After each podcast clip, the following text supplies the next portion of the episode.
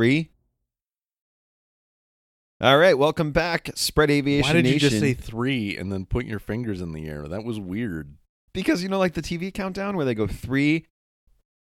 Wayne's World, Wayne's World, party time, excellent.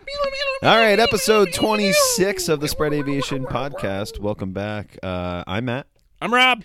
and we're gonna pick right back where we left off uh, about ten to fifteen minutes before the previous episode ended, where we were discussing Oshkosh. So, Rob, you had literally. These poor people. How long are they going to wait between 25 and 26? We're gonna How post them, are at we the, gonna post make- them at the same time. We're going to post them same time. Yeah, same time. That seems not. All right, fine. We'll we'll make them For those of you whose iTunes or whatever your podcast app is plays the most recent episode first, go back and download and listen to episode 25 Oh, if you haven't already done so. That's true. This is this is your warning. Otherwise, you'll be like, "Why are they talking out of order? this is so weird. What's wrong with these guys?" It's 8 hours bottled a podcast.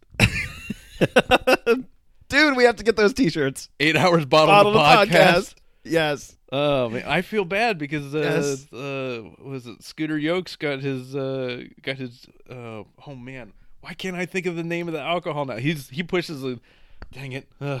Oh my god, that's hilarious. Eight hours bottled a podcast. Oh, I'm wanna- drinking coffee and I, it's not making my brain work. like that. All right, so uh, Rob, you were talking about how you had you had just gotten the the, the Day the negative plane one. parked. You were at day negative one. You were there on Sunday, Monday now. and now Monday. Monday. Yep. Monday was kind of my day to walk around the show a little bit. There weren't a ton of people there yet. A, lot had still been been delayed due to the weather and, and just did not make it in. And even I was one of the I think I made it in Sunday night an hour before they shut down arrivals because the place was still kind of a swamp and they didn't have any more room and a lot of people had to divert uh, to other airports, uh, Appleton and Fond du Lac and and uh, wh- whatever else was was in the area, and, and they made the overflow uh, airports do some work. And we're good friends with the EAA events coordinator, and talking with her, she said they had to displace eighteen thousand campers because the place was just a swamp. I mean, they got Wow. they got five inches of rain in 24 hours. Uh, I think it was just on Friday afternoon alone. There were airplanes like M0A and Flight MA.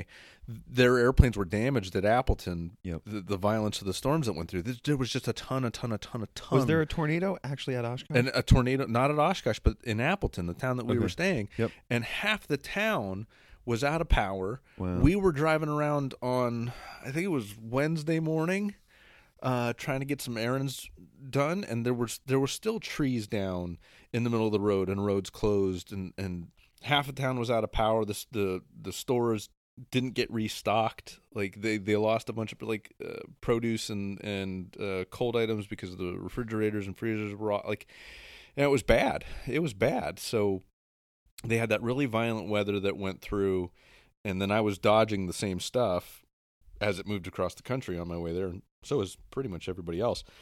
Um, but yeah, I mean, there was it was very bad weather, and a lot of the planes, like I would say that this was a sparse, uh, airplane wise Oshkosh. They didn't have as many as they have had in the past.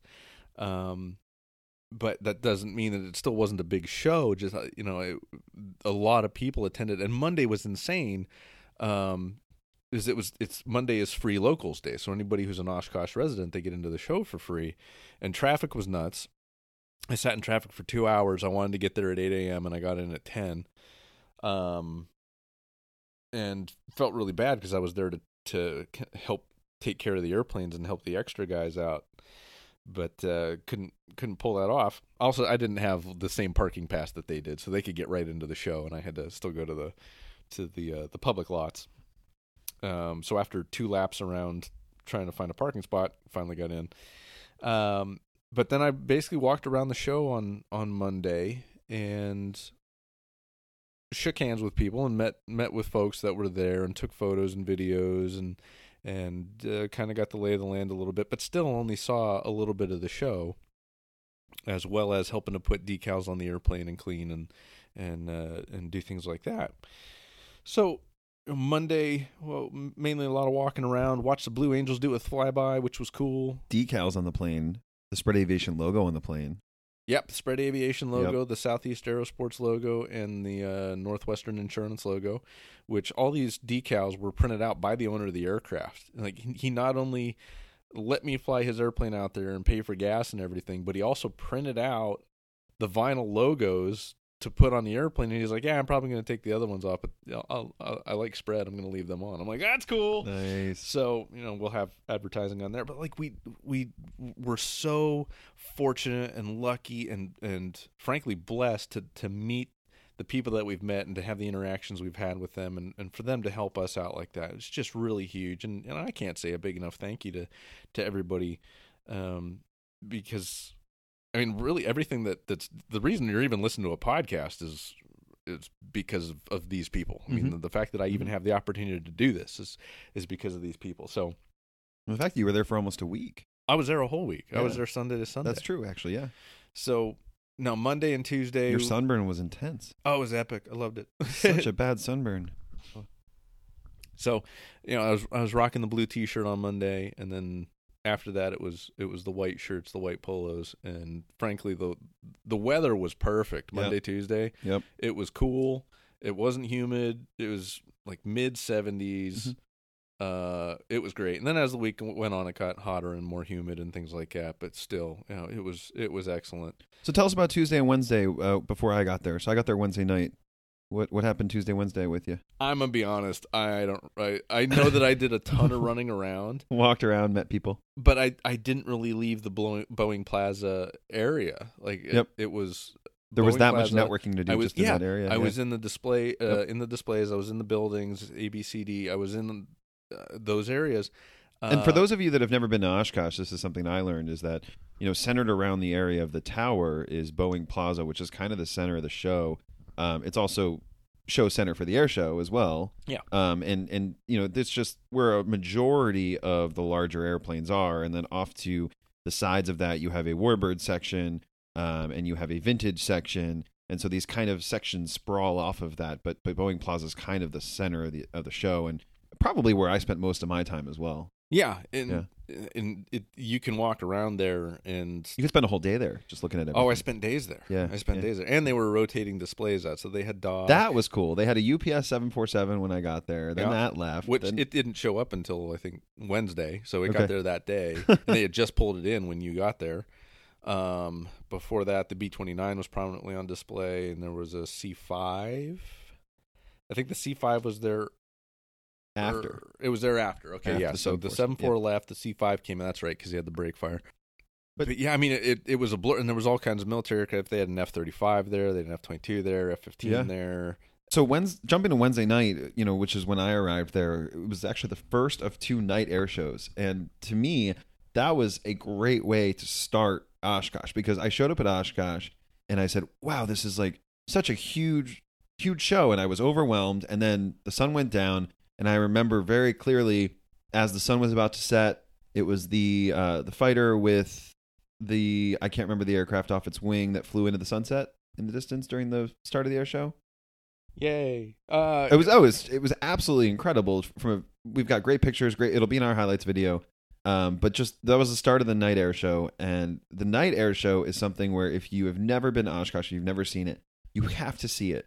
The amount of fireworks, the amount of special effects, combined with the lights, and I guess there were LEDs, right? The LEDs on the actual aircraft themselves, Yeah. as well as fireworks that were being launched from the aircraft. snakes and sparklers. Yeah. Okay. Sorry. Snakes and sparklers. But to, to a I'm, lame, I'm quoting Joe Dirt here. got it, got it. Snakes it's just it was it was insane, and and it's like you know we've got a couple of videos on our social media, but nothing beats actually being there. And and I would say the night air show is just something 100% worth seeing if you've never seen it before. Well, and and you and I had been at Sun and Fun, and we were watching the radar, and we thought that the thunderstorm was going to roll in and, and wash out the night air show. So I talked you into leaving. And at at Sun And and Fun, there's only one night air show. There's right? only one Yeah. night air show, Yeah. so we missed it. It actually happened, and the storm was in between our hotel Yeah. and the show, and it never actually.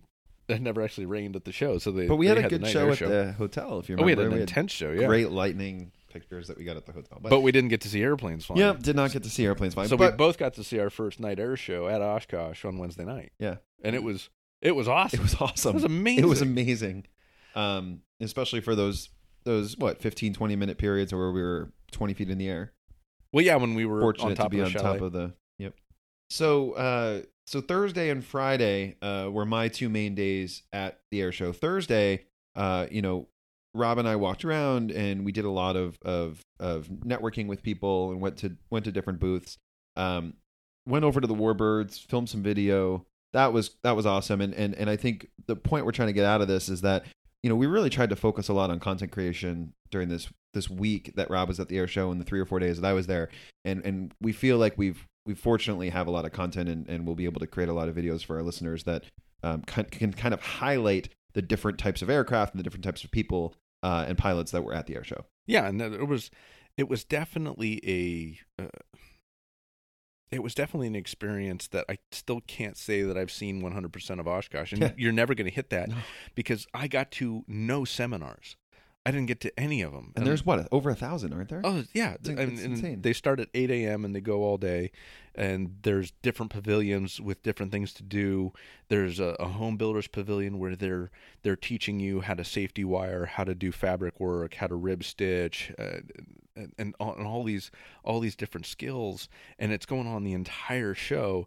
And I took like 15 seconds of B-roll in Mm. there as we were on our way someplace, as we were on our way to, to go record something, and it it just didn't seem like there was enough enough daylight, and really like I need two weeks. Yeah, yeah.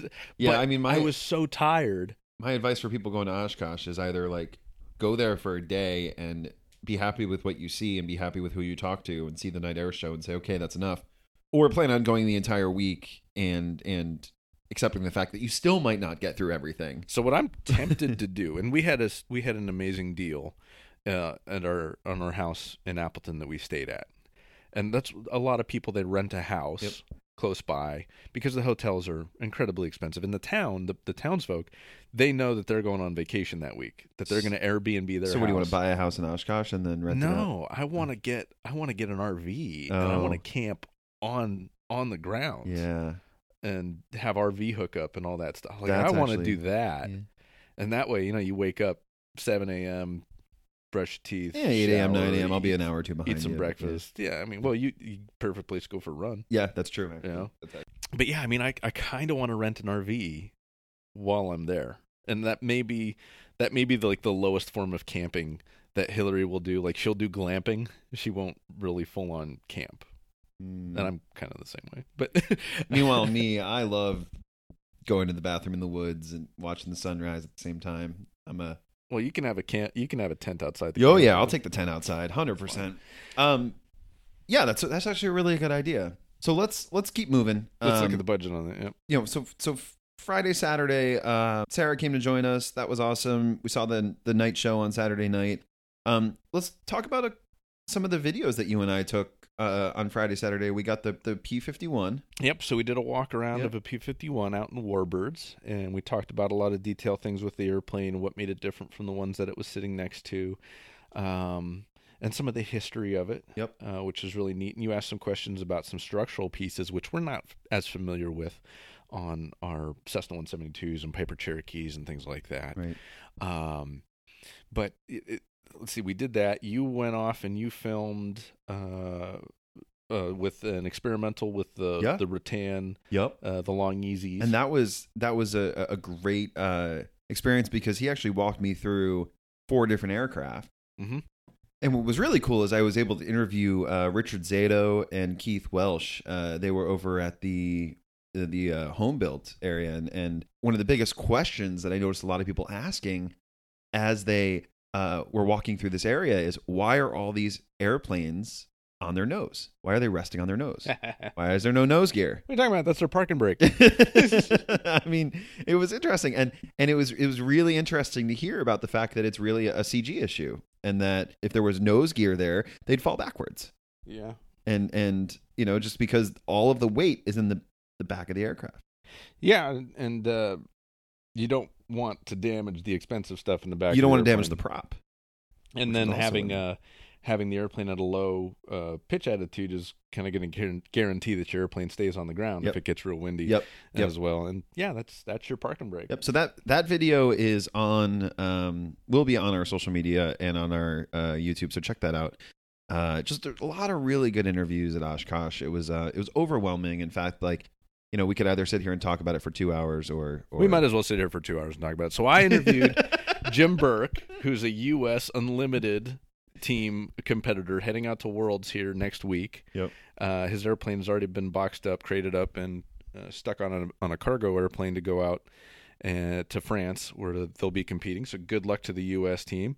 Uh, was talking with Krista Paradise, who's been a friend of mine for a couple of years now since I started competing in 2013 or 2014, and she's a, a, a U.S. Unlimited competitor competing in the Edge 540, uh, and her struggles with trying to rent an Australian airplane as a U.S. pilot. She has to get a certificate conversion in order to to fly the Australian registered airplane.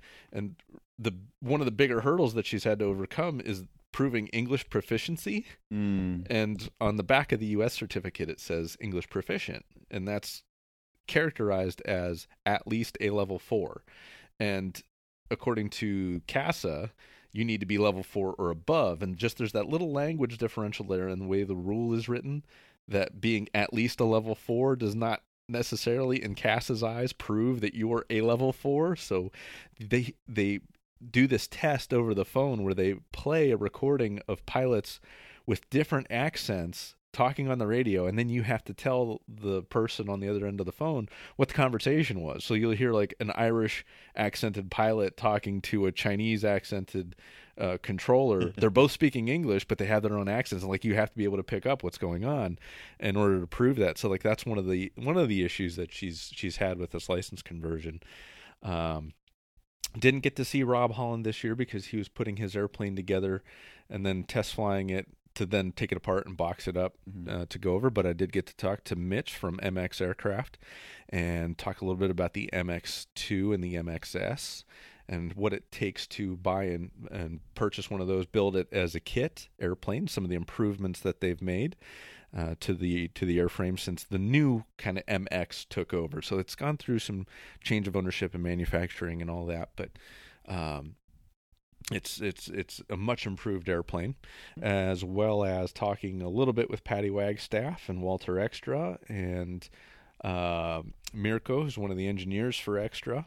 And who else did I talk to? I uh, unfortunately had some audio issues uh, with some of the recordings out there, so some of the recordings are lost. Folks, if you're going to start a podcast or a business in general, always remember MVP, minimum viable product. Nah, the iPhone camera and iPhone microphone will work fine for your first year. I mean, it's fine, but this isn't our first year. This is now into our second year. So I, I went out and I bought the fancy stuff, and it failed me, and I'm very upset by uh, by the product that it worked about fifty percent of the time, and then it would be intermittent to to no good. And it wasn't until after you know you you've spent fifteen minutes with somebody that you go and review the audio and and it's garbage. Yeah. and you can do a test uh, a test beforehand listen to it and it's fine. And then out of nowhere it just it just goes downhill. So unfortunately there's going to be kind of some lost files from from Oshkosh for this year but um, we'll always have the memory man.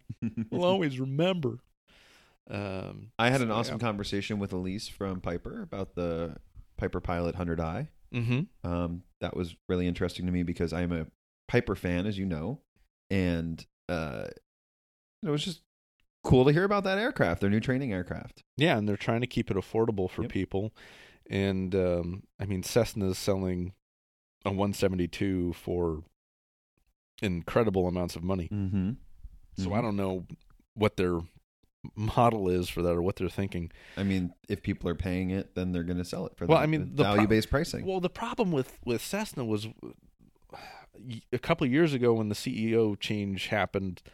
And I think they acquired Raytheon, or Raytheon acquired them, or, or whatever. There was a change in paradigm, and they only cared about making business jets and they they didn't care about the 172s and the 182 sales anymore they didn't care that that they were this big supplier and that was Mhm. that was incredibly disappointing to hear that and i was out at the factory in 20 in 2012 uh picking up a brand new airplane and talking with the sales guys they're like yeah the ramp you know, used to be full of 172s that were brand new purchased owners were coming out to get them and and now it's you know, mostly business jets, and and it was so, it was so strange. It was so strange. Um, but I mean, whatever. Yeah, it's.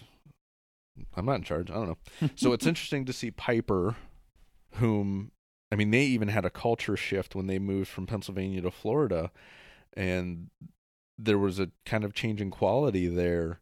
And I mean, I don't mean to talk negatively about anybody, but I'm just kind of talking about what my perspective was in the flight training world. And it seemed like the support went downhill and the product went a little bit downhill. So it's interesting to watch over the years how these companies have shifted and evolved and changed gears and and and and Piper is kind of recognizing, hey, there's I'm sure the gears have been changed over the years. Oh, absolutely. Yep. Redesign. Oleo struts and tubular spring steel though those, those are those are not going away. but like Piper is is recognizing that hey, there's now a gap. Like we we can step into this gap and and help supplement this market or or, or take over this market. And uh, frankly, I like the competition because it means that prices are going to go down, quality is going to go up. And the super interesting thing that I got from your interview with Elise at Piper about the the P100i was that they were putting G3X touches Mhm. in a certified aircraft. Now, years ago when the G3 debuted, I think it was 2015 or 2016, I can't remember right now. But when that product first came out, it was not a certified avionics package. So you could only put it into experimental airplanes.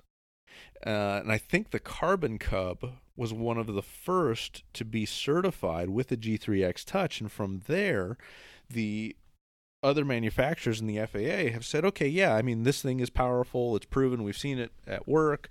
We trust it. And it's a fantastic, fantastic piece of avionics um, to the point where um, I've flown it in an extra in competition and it stays with me through the maneuvers. It it's it's unlike anything I've ever seen. And I've seen the uh, the Aspen products, and they they lose track after the first roll, um, and they don't stay with you. But the G3X has a a, a fantastic AHRS in it, a great AHRS, and What's an AHRS? attitude heading and reference system. Okay. And so it's continuing to stay with you to the point where I was flying uh, the 200 in extremely challenging terrain where all the aerobatic maneuvers that we fly they are in reference to the true horizon but if you're flying in mountains and you can't see the true horizon you get a bunch of false horizons you can't tell what your attitude is so if you're trying to set a 45 upline with your sighting device it's very hard to do so what i was doing was pulling looking left, watching the progress go. And as I got close to what I thought was 45, I'd bring my head back inside to the G3. And when I was at 45 degrees of pitch attitude, unload and park it there. And I could actually fly the attitude indicator in the G3, and it was staying with me. And it would hold. So uh, I think the G3X Touch is a fantastic piece of equipment. And uh, it's awesome to see that it's going in certified aircraft. It's a mini G1000 with a touchscreen and it's got access to all and more information than than uh, than the G1000 does, or at least the same in a little better package. And it's got Bluetooth and Wi-Fi, and you can pair it to your Garmin camera, and you can run your Garmin camera remotely from inside the display. So, like when I flew out of Oshkosh, I had uh, I mounted the camera on the tail on one of Jeff's GoPro mounts, and I was trying to I was going to run it remotely. I was going to turn it on uh, as I taxied out, and then I I opened my phone up, and I was in a rush to get out of Oshkosh because th- there was an F fifteen firing up right next to me, and they're like, "You got to get out first, or you're going to be delayed twenty minutes." I'm Mm. like, "Well, okay, I'll I'll get out first here." But I pulled out the phone. You didn't want to take off in his wake. well, it wasn't. It wouldn't have been an issue. Um, definitely do not want to take off in his wake, but they wouldn't have paired us up like that. Yeah, Um, but I turned the camera on, turned the Wi-Fi on, and then when I got into the airplane, I opened up my phone, connected to it, and when it went to connect to the Wi-Fi, it asked me for the password. Mm. I was like, uh, "This is not the time. I don't know what the password is. Ah, dang it!" So I I hollered at the guy who was uh, ramping next to me, and I was like, "Hey." Top of the tail, there's a camera. It's got a dial on the right hand side. Flip that forward. And he's like, okay. And he goes back and he flips it forward. And I'm like, cool, thanks.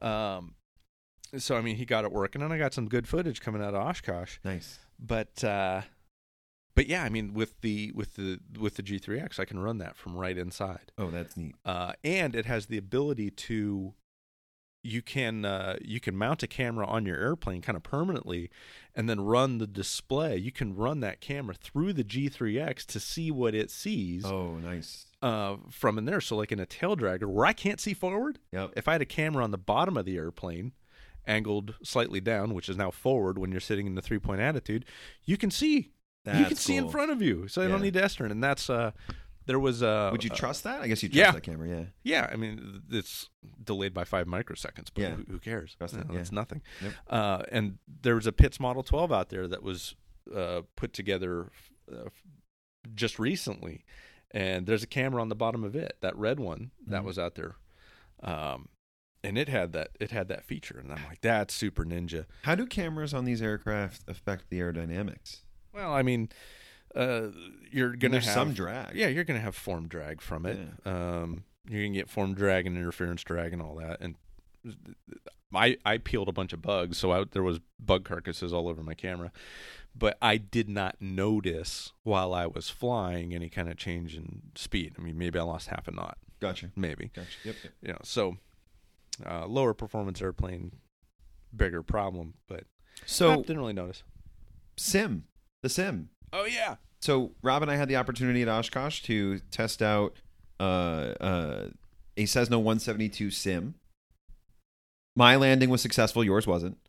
hey now you learned from mine because I did mine first. That's true. Well, the reason I, I give you, you know, I give you credit because the the sim, while very accurate, uh, the sight picture on the ground was a little too high. And, Yeah. and you and I are used to a much lower sight picture, and so we assumed we still had, you know, we were still at five or ten feet. Well, yeah, and I mean, we and- thought we were at two feet. We were actually on the ground. We were So, actually on the ground. uh, Right. and that was one of the things that um, the the company was there with the aircraft on display, and it's a French company, and they were displaying it with Kent State University because Kent State has just had just ordered these, and they came from the factory to Oshkosh. Then they were going to box them up and ship them back to the college uh, when Oshkosh was over. So they were there, kind of doing it, and we met with the engineers and uh, the software engineers afterwards to talk about our critique of, of what it was and what it was doing and and I was putting the the sim through normal stuff and then stuff you would never do with it. I was flying aerobatic maneuvers in a 172 and and overspeeding it and and tr- just trying to see where the edges were, where the uh, both high speed, low speed. So I wanted to see stall characteristics. I wanted to see if it would spin, uh, and I was an inverted flight, and I, I took it through all these different paces where sims historically have done it have been hit or miss. They've either gotten it mostly right or they've really really got it wrong. And I mean this the sim did some really really good things. Presented uh, the flight characteristics for normal flight actually very well, but once it got to the edges, I had some issues with it, and I got to talk to the the, you the did engineer sustained inverted flight. that was doing sustained inverted flight in a 172 uh, which is is capable of negative 1g of holding that but the engine was still running there was still oil pressure there was still fuel pressure and i'm like no that that wouldn't that wouldn't still be happening anymore The Uh, nose down on the stall. the nose down on the stall was extreme and like all those issues we we talked to the engineer about them like this is this is not Yeah, that was great. They had the engineer right there. Yeah. Guy writing some of the software, and we were able to communicate those things over to them. They they were very open to feedback, which was Yeah. great. And now, Matt, your your background in software is is much more detailed than mine. Yep. Like I haven't done any kind of programming since really Visual Basic, Mhm.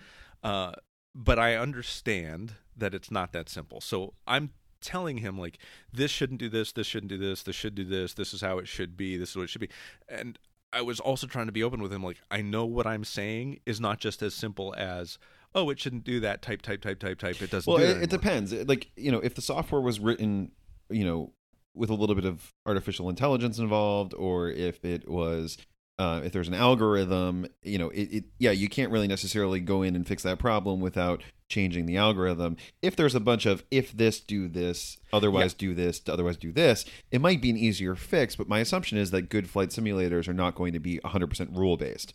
No. Because otherwise, you're going to have to account for every possible situation imaginable which you can't do. and and you're going to have inaccuracies. So you know, that's my personal opinion. Is yes, you're right. It is probably not as simple as oh, in the event of a stall, don't have the nose go down so far. Let's have it go down only fifty percent of that instead of hundred percent because that's going to be one situation of a possible billion situations Yes. you could be in, and and you're you know you you, you don't want to just program out every possible situation. It's And not that's it's the- not scalable. That's part of the problem with with the majority of flight sims now is that they are procedural, they are algorithmic instead of being fluid dynamic based. And we've talked about this on the podcast before how Flight Unlimited was actually fluid modeled. Mhm. And it's the only one that had reasonable characteristics for for flight uh, because it- was doing its calculations computation based on fluid Mhm. instead of based on just math and Mhm. coefficients and things like that. Uh, and and I don't know if I mean that was 1994 Yeah, okay, we've come a long way in computing power. I'm just, I, I just am, am worried that the engineers haven't gone back down that route because Flight I mean, Unlimited there's was a reason built. they haven't, right? I mean, whether well, it, Flight Un- might not have Unlimited been was built by or- MIT en- engineers. Yeah. It was a passion project. They're like, we want to do this right, and, Yeah. and that's how they did it. Um, but I think that that I don't Could you- think could you- necessarily the code could you was spin a lost. plane in that sim? Yeah, it was great. Mm, They had wow. Sukhois and extras and Pittses and decathlons and gliders. Wow, Uh, it, and it was like an aerobatic fest. It was great. wow. It, it was a lot of fun. Can you still run it?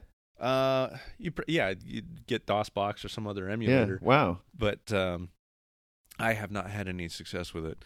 I have it; it's right back there.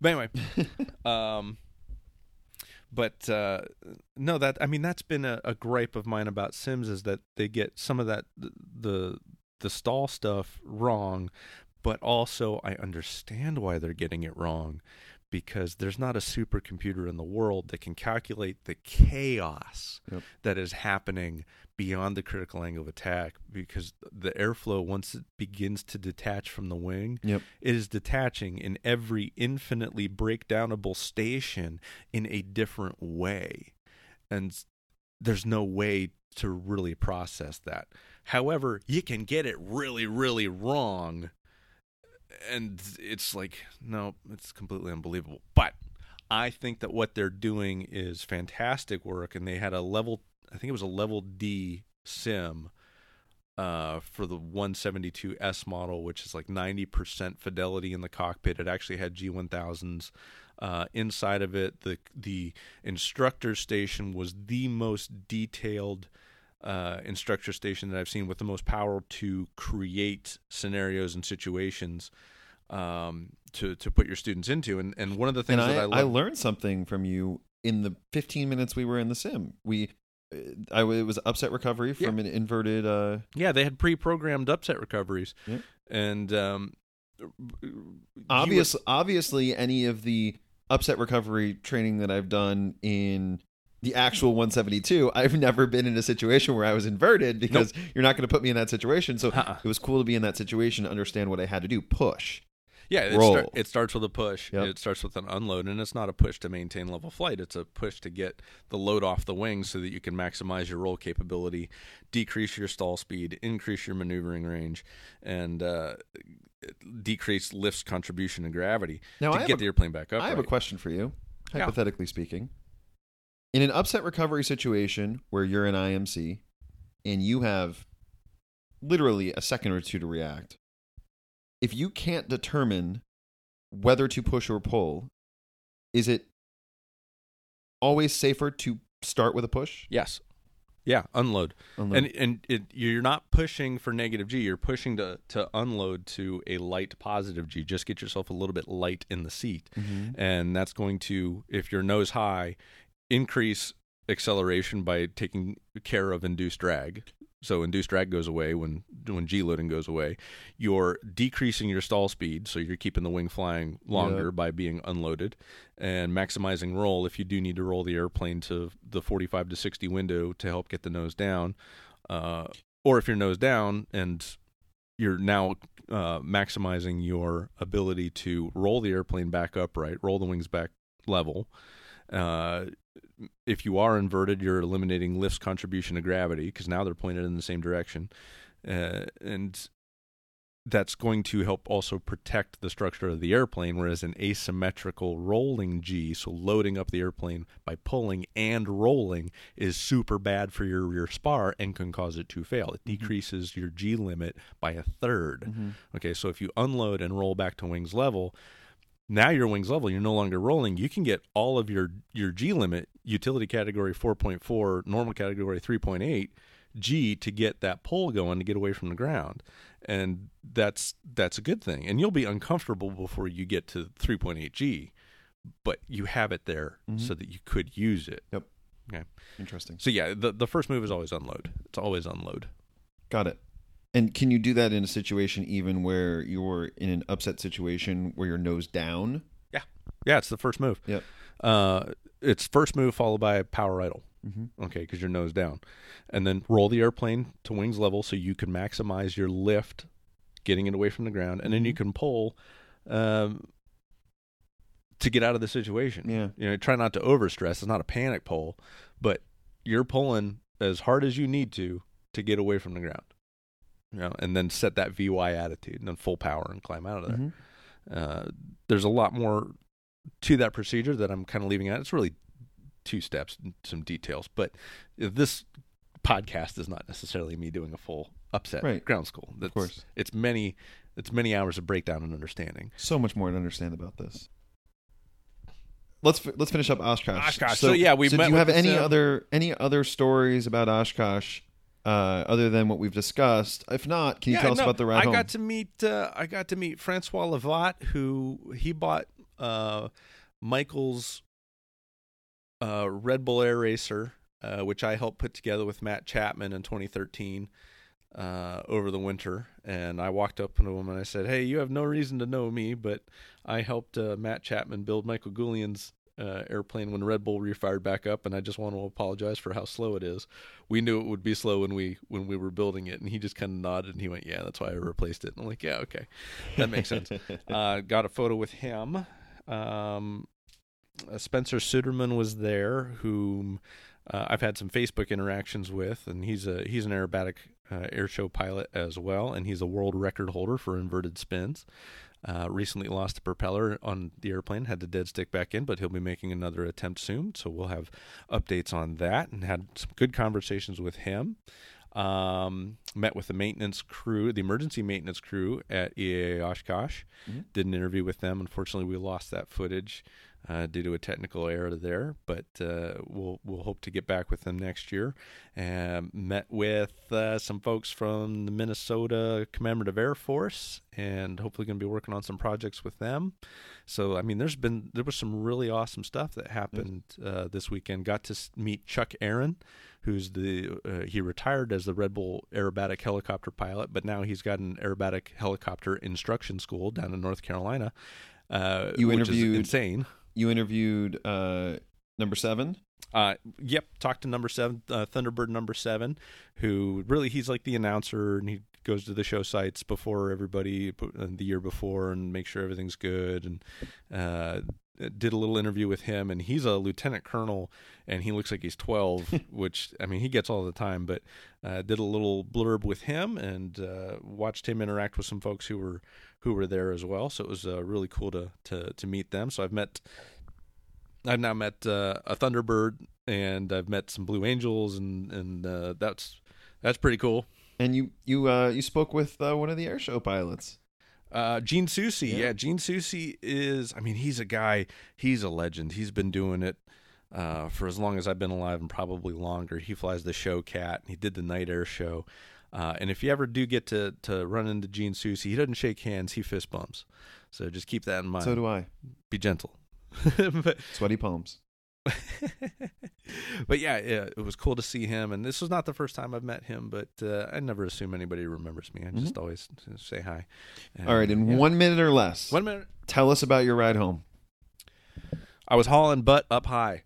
I mean, it was pretty much it. Went to Kent uh, for gas. Stopped in Gary, filled up. Stopped at Kent to fill up and to see the new building and to inspire the youth of of aviation. And then uh, climbed out of there 9,500 feet all the way to Long Island. Flew over top of uh, the New York Bravo way up high, and then uh, dove into uh, dove into Brookhaven and landed the airplane. I told Jeff I will be there at seven. I spun the aircraft around, pulled the mixture, and the prop stopped at seven point zero zero. And, Like it was, it was right on seven. So wait, I didn't actually realize you flew directly to New York this time from Oshkosh. So Yeah. then you had the other airplane to bring back. The here. other airplane was in Brookhaven. Yeah, So so, you- I flew from Fitchburg to Brookhaven. you Picked up flew the, extra, Piper back here. flew the extra to Fitchburg, and then the next Oh, day extra. left, and then flew the extra back home to Brookhaven, and then picked up Fernando's airplane and went to Fitchburg. And uh, even there, while I was in flight, I was watching this thunderstorm crop up on the north side of the field. Like, where did you come from? Uh, but it stayed. It stayed on the north side. It didn't even rain at, at Fitchburg, and it it popped up and went away Mhm. while I was flying. So it was just like Oh wow. popped up, squall, lightning, lightning, lightning, done. Short duration, high intensity, and then over. It's like, okay, cool. Well, while we while we have been recording this episode, we actually got two new questions Yes. sent to us during the episode. Um, so we'll start with yours, Rob. Favorite aerobatic. Oh, can't we start with yours? All right, we'll start with mine. We'll give you a break. All right, Matt, do you recall a concern you had about piloting This that is is from Peter. now no big deal as you've progressed in your training and flying experiences? Well, I mean, I I think there's two parts to this. One is, of course, I like every other pilot starting out was afraid of the word stall because when you think of stall, you think of engine stalling, and you think that's really bad, right? Um, in the same way that somebody might think, oh, I'd much rather be on a multi engine plane than a single engine plane. Well, to be honest with you, man, if you put me in a Cessna 172 right now or a multi, I'd rather be in the Cessna 172 because I, one, have no idea how to fly a multi engine, nor am I even allowed to, etc. But even more importantly, you can get yourself into dangerous situations if you lose one engine in a multi engine and don't know how to handle that. Or if you lose a single engine, or if you lose an engine in a single engine plane, you are much more likely to be able to. It's it's much more likely to not be a big deal, other than the fact you got to get the damn thing on the ground. Yeah, and the only reason that you don't know what's going on in a multi is because you guys are training in it. But you're right; it is it, it is uh, a higher risk factor. However, proper training, execution of said training. Correct. Yeah. But there are situations in a multi, especially engine failure at rotation, for example, where having that second engine is not necessarily increasing safety. No, but if it happens right at rotation, you just pull that throttle back. Yeah. and you land. Anyway, so, so Hopefully, you have a balanced field, but still, so you know, I would say that is a fear that the, the the fear of stalls is no longer by any means there. Uh, at least last time I flew, which which has been a while. Um, but I would say the second thing, and even more importantly, one thing I've noticed is that you know when I fly in an airliner, you know, I I used to have these irrational thoughts, not necessarily fears, but irrational thoughts of, you know, okay, you you you depart out of Logan, you climb up to 1500 2000 feet and all of a sudden the pilots pull the power back right oh no something's wrong. And and now having training and understanding that one airplanes are not going to fall out of the sky and two there are very much often situations where you're going to pull the power back you're going to apply power even in an airliner. And actually i was flying out of logan um, on jetblue a couple weeks ago and right after departure they you know they, they pulled the power back leveled off at 2000 feet and i saw people looking around like what's going on? What's going on?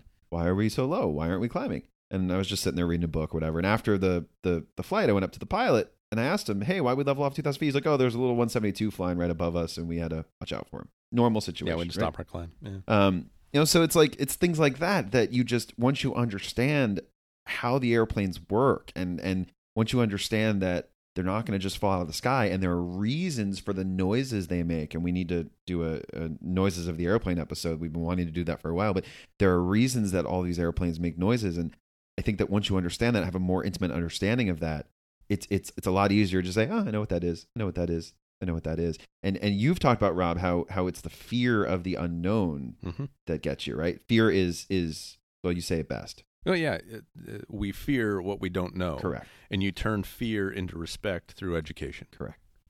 So I think the you know, I I hope that answers the question. Um, I think the only other thing I would say is that on my first solo, I lost a cylinder. Yeah, you had a fuel injector Right. plugged And and you know on freaking climb out. on cloud, and I didn't.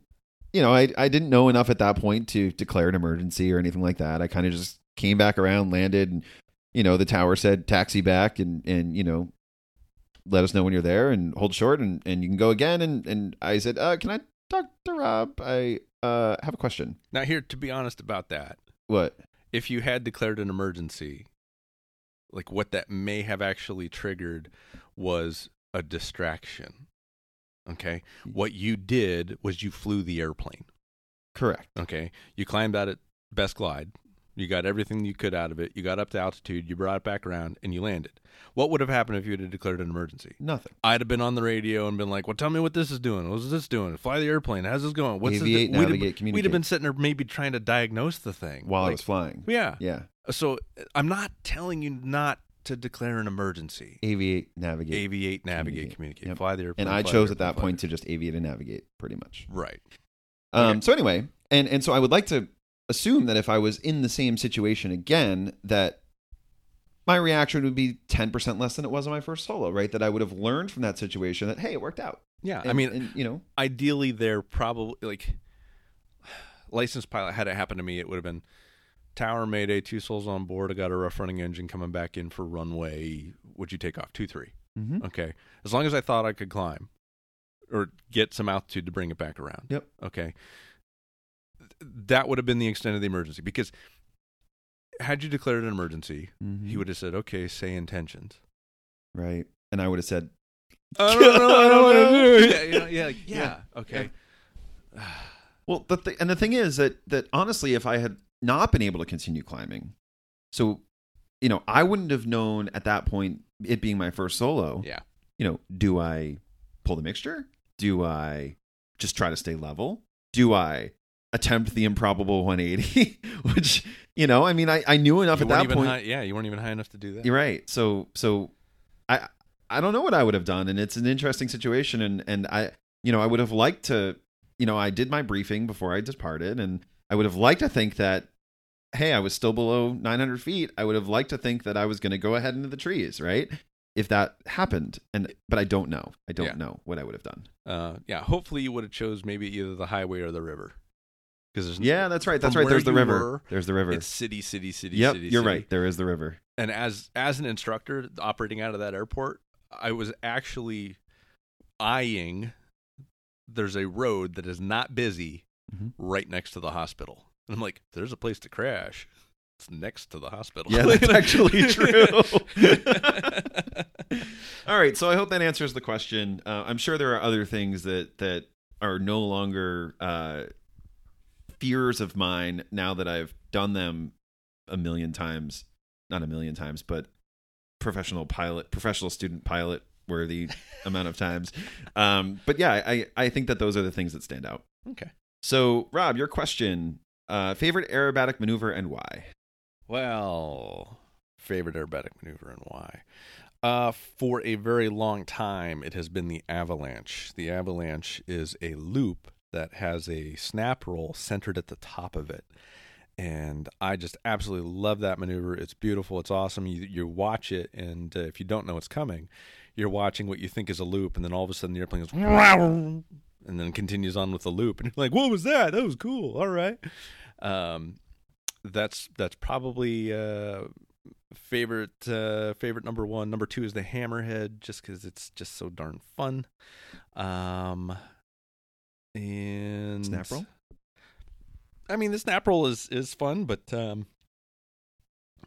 um it's all the other variations uh, of the snap where the snap can be done Mm. and, and things like that. There's there's a lot more that, that kind of goes into that.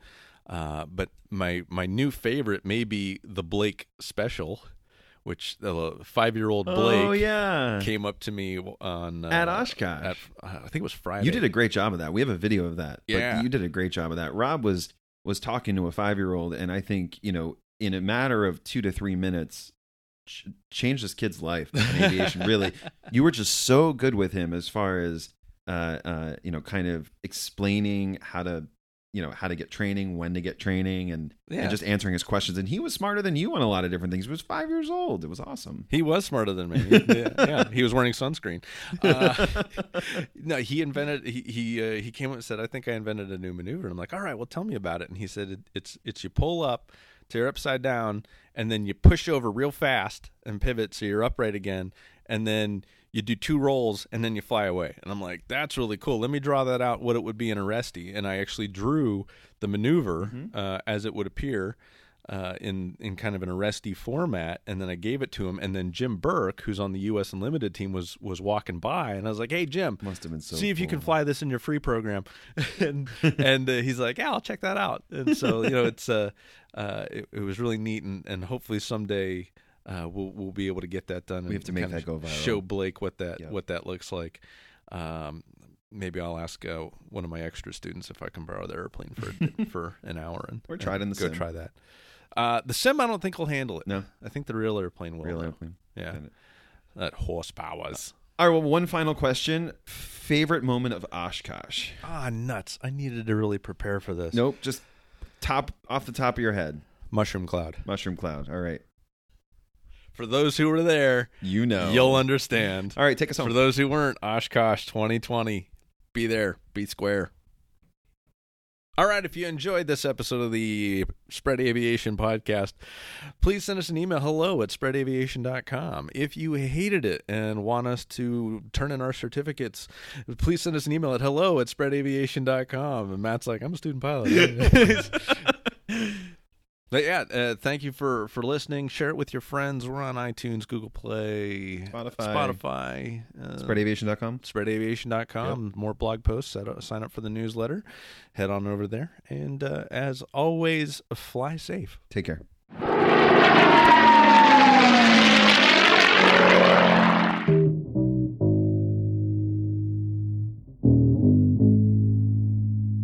Push the button. Yeah. Ba-dum-bum.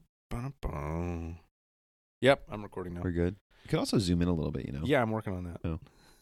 Okay. The scrolly bar wasn't working. Scrolly bar. Scrolly All right. bar.